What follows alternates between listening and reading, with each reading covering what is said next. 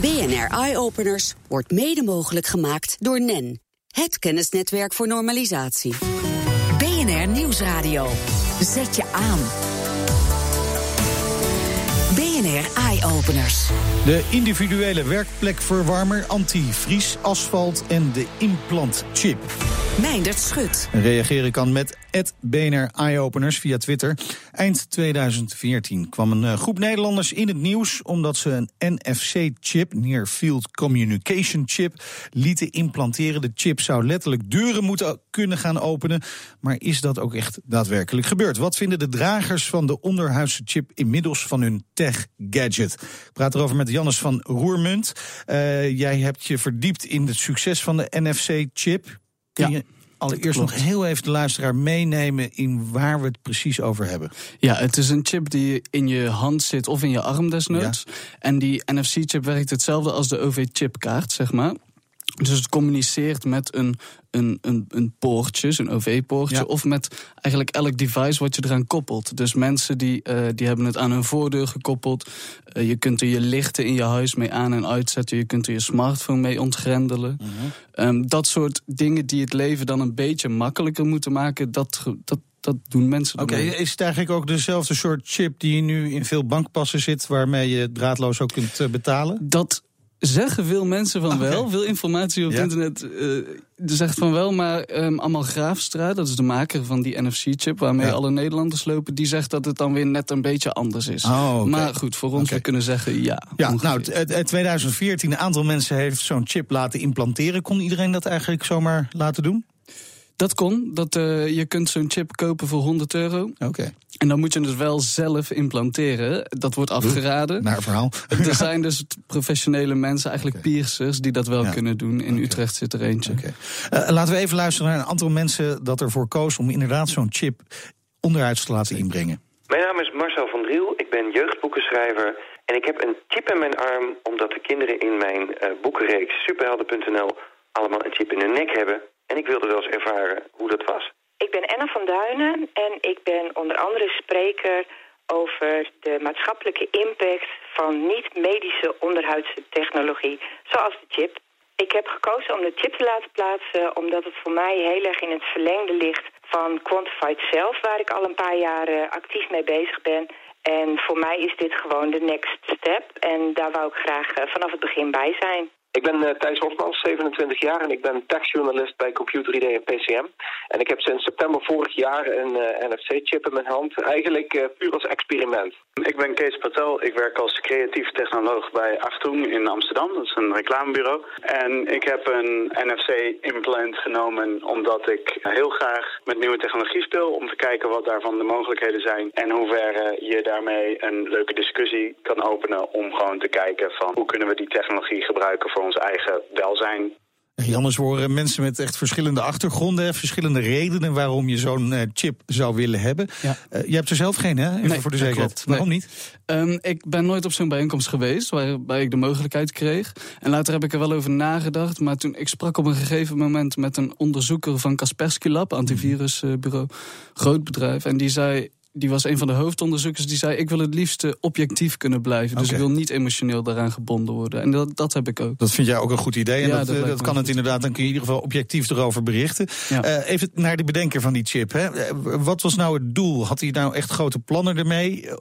Of is het echt meer een tech-gadget waar we ook wel mensen over horen? Ja, Amal Graafstra die had het vooral steeds over zijn voordeur. Die wilde heel gemakkelijk zijn deuren in. En die heeft het ook echt aan heel veel dingen gekoppeld. Dus hij is op zich vrij succesvol, kun je zeggen. Maar die mensen van de Quantified Self-beweging, die zien het echt als een soort nieuwe stap in de evolutie. Dus als je dat plaatje voor je ziet met die aap die zo stil aan mens wordt, dan heb je aan het einde eigenlijk een soort mens met allerlei technologie op en in zich. En zij geloven dat zo'n chip daar ook in past. Is dan daar een onderdeel van? Nou, we vroegen de dragers van die chip meer dan een jaar later eigenlijk, naar hun uiteindelijke oordeel, hoe dat is bevallen. Ik vind het heel leuk dat ik een chip in mijn arm heb. Ik vergeet het meestal hoor. En waar ik hem voor gebruik is, ik heb een kastje laten maken. En dat kastje kan alleen ik openmaken door met mijn hand op magische wijze over het deksel heen te bewegen. En dat gebruik ik bij schoolbezoeken. Maar ik ben niet erop uit om nou mijn hele lichaam vol chips te stoppen, omdat dat de toekomst is. Dat was nooit mijn uitgangspunt. Nou, ik wist dat deze chip op zichzelf nog niet zo heel veel kan. Dus ik had ook niet hele hoge verwachtingen daarvan. Het gaat meer om de experience, om er vanaf het begin bij te zijn. Inmiddels is het wel zo dat ik de chip in mijn sportschool kan gebruiken, waar ik 2 of 3 keer in de week ben. Het valt me mee dat je er eigenlijk niks van merkt. Dus op het moment dat je er niets mee doet, heb je nergens last van. Aan de andere kant, de mogelijkheden vallen me wel tegen. Dingen die ik er bijvoorbeeld graag mee zou willen is om een bankpas eraan te kunnen koppelen of een OV-chipkaart. Ik heb er een aantal dingen mee kunnen uitproberen. Waaronder dus het gebruik van een deursleutel. En dat is wel heel erg bevallen, want je kan natuurlijk je sleutel op die manier niet vergeten. Dat scheelt enorm. En ook bijvoorbeeld als businesscard. Ja, nou dat lijkt me inderdaad ook wel heel erg handig, dat je je sleutel niet kunt vergeten. En dat kan ook natuurlijk op de fiets. Maar ze zeggen ook wel van ja, de toepassingen zijn eigenlijk nog wel redelijk beperkt. Ja, het is eigenlijk echt, het staat nog in de kinderschoenen, deze eerste chip. Kijk, dat kistje van Marcel, dat is heel cool. En daarmee heeft hij de blitz kunnen slaan. En daarvoor gebruiken dus de meeste mensen, die willen op zich wel aan het begin daarvan staan. Ja. Maar het is nog niet echt heel levensverbeterend. Nee. En dan hebben we het wel over sleutels, over kistjes die je alleen maar kunt openmaken. Dus dat gaat om veiligheid. Maar die chip zelf, is die wel zo veilig? Deze chip, denk ik, die is, ik durf hem mijn hand voor in het vuur te stoppen, dat die wel redelijk veilig is. Er zijn onderzoekers die een vorige RFID-chip, de Veri-chip in Amerika, die daarvoor claimen dat die kankerverwekkend is bij dieren. Dan zeggen andere mensen weer, nou ja, die dieren die waren speciaal gekweekt. Muizen waren het, om kanker te krijgen. Okay. Dus daar is veel controverse over. Okay. Hij valt wel te klonen en hij valt te hacken. Natuurlijk, zoals alles te hacken valt. Dus het is niet helemaal. Deze NFC-chip is dus veilig, als in je krijgt geen kanker. Nee, hij valt wel heel makkelijk te hacken.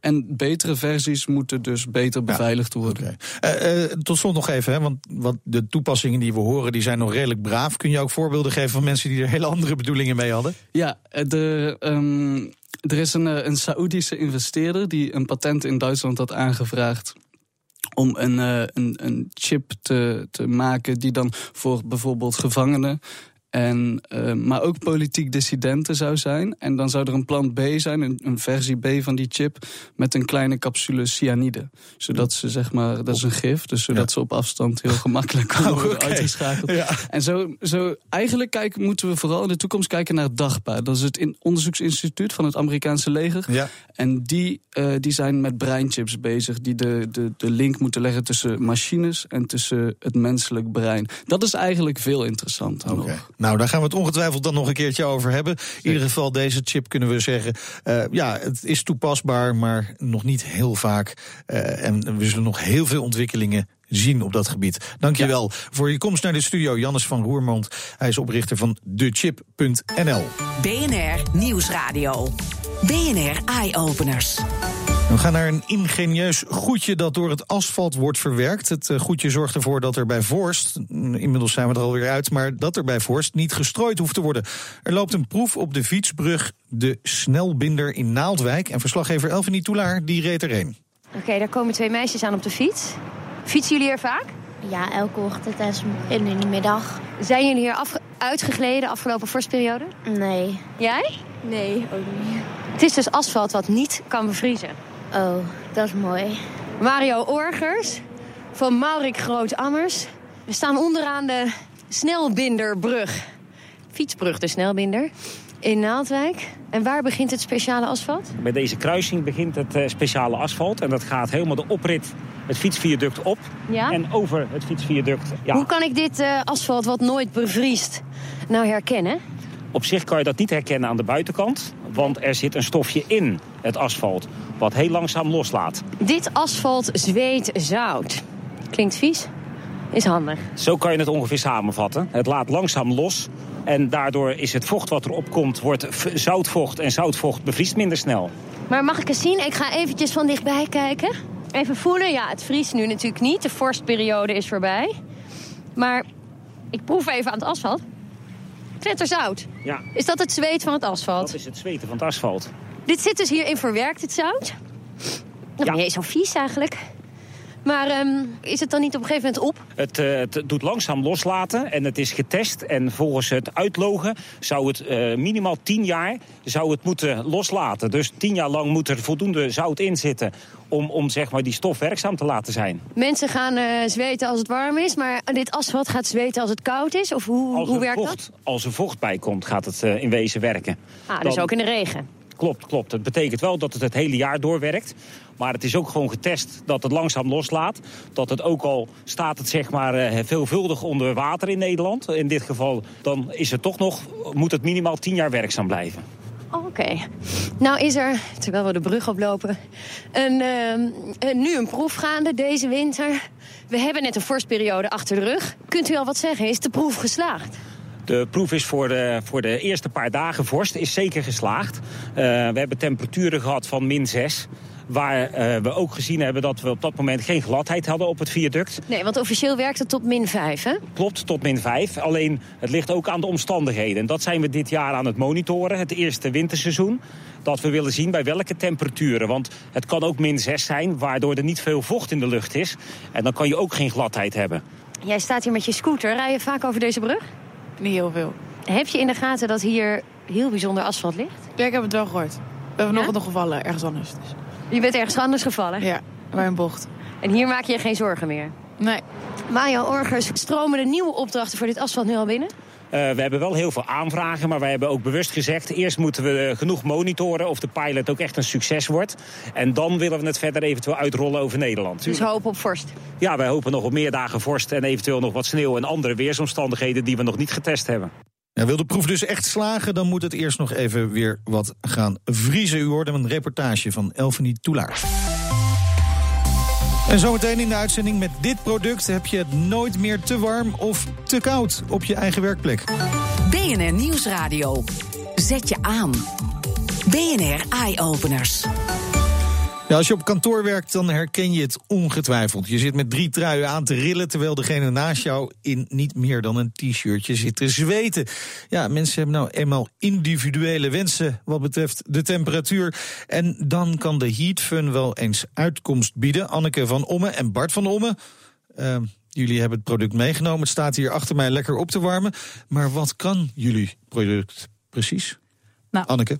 Ons product is de combinatie van infraroodverwarming en LED-verlichting op je werkplek. Okay. Zodat je het individueel kan verwarmen en verlichten. Oké, want ik heb een plaat achter mij staan. Er staan hele mooie wolken op en een lichtbalk. Tot zover nog niet heel bijzonder, maar deze hang je boven je hoofd. Ja, boven je werkplek. Okay. Waarbij wij kantoortuinen onder andere zeg maar inrichten dat iedereen inderdaad in een eigen cover, in dit geval de wolken bijvoorbeeld, een eigen uitstraling kan geven aan je werkplek. Dus comfortabel maken. En Bart, op welke manier wordt dit individueel? Op deze manier wordt het individueel dat je als werknemer of als medewerker je eigen over de beschikking. Je beschikt erover dat je een verwarming aan of uit kan zetten bijvoorbeeld. Ja. Of je lamp aan of uit. Okay. Of zelfs dimmen. Ja, dus je hebt niet meer te maken met de centrale verwarming. Echt letterlijk de centrale verwarming die nou eenmaal op een stand staat. En het enige wat je misschien nog kunt doen is een raampje openzetten. Maar dat is ook niet best voor het milieu. Is dit nog besparend? Ja, energiebesparend is een heel moeilijk antwoord op te geven. Maar in zoverre dat er zijn onderzoeken dat als je bijvoorbeeld de ruimtetemperatuur op je kantoor of in je woonkamer 1 graden Celsius naar beneden zet, dan kun je al heel snel besparen op je gasrekening. In werkplekken formuleren we het ook vaak zo dat je met een goede verwarming of goede verlichting de kans op ziekte van je medewerkers bijvoorbeeld geringer maakt. En dat is natuurlijk ook een hele besparing. Dat die medewerker niet ziek is op een dag. En dat die lekker productief en zich wel voelt. En zeker als je het dus individualiseert, Anneke, want daar gaat het uiteindelijk om. Hè? Dat iedereen heeft een andere plezierige temperatuur bij waar die graag werkt. Ja. Dat is de kracht echt van het product. Als ik merk ook in de markt op dit moment de producten die wij weg hebben gezet in de praktijk. De terugkoppeling die we krijgen is inderdaad dat mensen op een hele leuke productieve manier naar hun werk gaan. Ja, klopt. Nou hebben we het over kantoor. Maar wat voor plekken zou je het nog meer kunnen gebruiken? Het begint hier aardig op te warmen achter mij trouwens. Er staat hier zo'n paneeltje. Ja, lekker hè? Ja, lekker.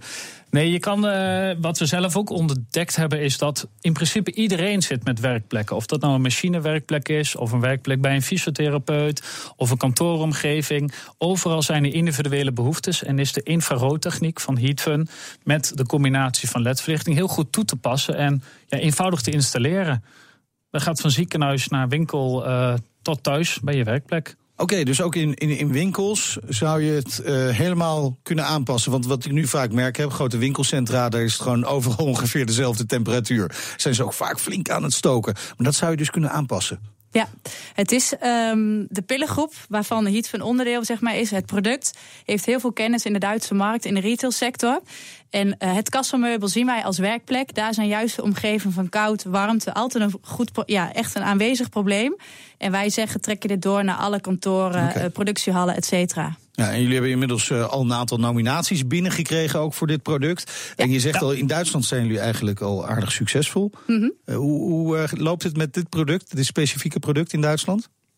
Ja, en met name in de retailsector, wat Anneke aangeeft, hebben we al tientallen, honderden kassameubelwerkplekken ingericht. Cashiers onder ons die zullen dat erkennen. Dat is vaak tocht en kou. Mm-hmm. En nu staan wij ook voor de Benelux Nederland te popelen om dit leuke product te introduceren. Maar hoe komt het nou dat jullie in Duitsland veel makkelijker voet aan de grond kunnen krijgen dan hier in Nederland?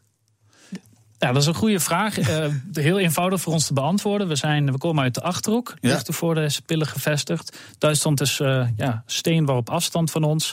En met de oorsprong vanuit de metaalbewerking en winkelinrichting is die stap naar Duitsland snel gemaakt voor ons. Het is dus niet zo dat Duitsland meer in die innovatiehoek zit dan Nederland? Nee, ik denk dat we met z'n allen mensen zijn. En we hebben allemaal dezelfde behoeftes. Of je nou een Duitse, Nederlander bent, ik denk dat dat niks uitmaakt. Ja, nou ja, je zegt dezelfde behoeftes, maar we hebben misschien juist als het hier om gaat allemaal verschillende behoeftes. Hè? En individueel. En dan hebben we het nu over kantoren, retail. Zou je het thuis ook kunnen gebruiken, Anneke? Ja, wij zijn daar ook mee bezig. Op dit moment zetten wij het met name in de zakelijke markt weg. Wij zijn voornemens om samen met dealers, met partijen, ook dit product zeg maar in de consumentenmarkt, in de particuliere markt weg te zetten. Ja. Oké, en hoe moet ik dat dan denken? Want dit is een paneel met doek. Hè? Mm-hmm. Zijn er andere mogelijke toepassingen? Ja, iedereen kan eigenlijk de wensen aangeven, mocht je een andere interieurbeleving willen, doordat het zeg maar bedekt is met een textielcover. Dat is een mooie interieurbeleving. Ja. Met een textielbeleving kun je je eigen printer opzetten. Dus het is echt compleet te integreren in je interieur. Ja. Oké, en hoe snel kunnen jullie dit voor een gemiddeld kantoortuin realiseren?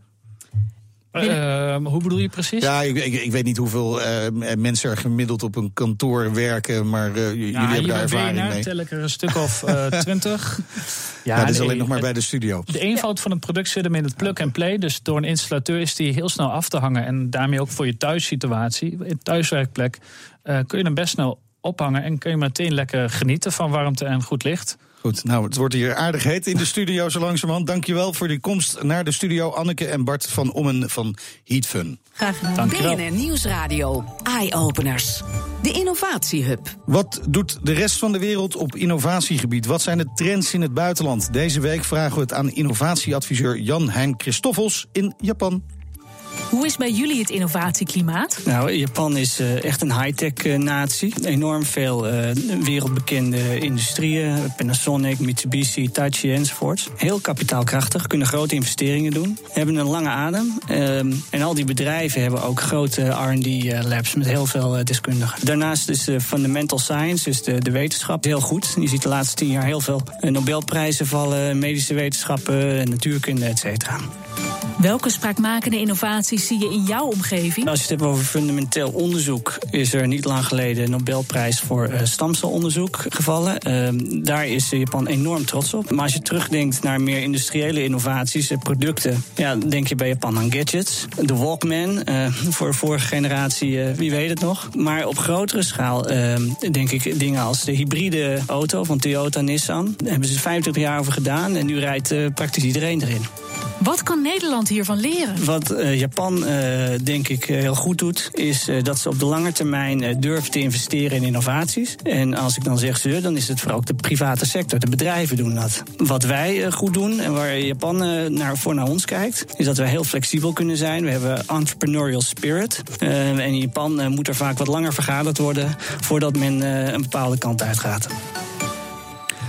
En dat was Jan-Hein Christoffels, innovatie-attaché in Japan voor het ministerie van Economische Zaken. Wil je nou meer horen over innovatie in Japan? Kijk dan op bnr.nl/eyeopeners voor de rest van het gesprek. Daar vind je ook meer informatie over het innovatie-attaché-netwerk en andere innovaties met impact. Tot zover deze uitzending. Op Twitter vind je ons via @bnr-eyeopeners. En heb je zelf iets leuks gezien of bedacht? Stuur dan een mail naar eyeopeners@bnr.nl. Tot volgende week.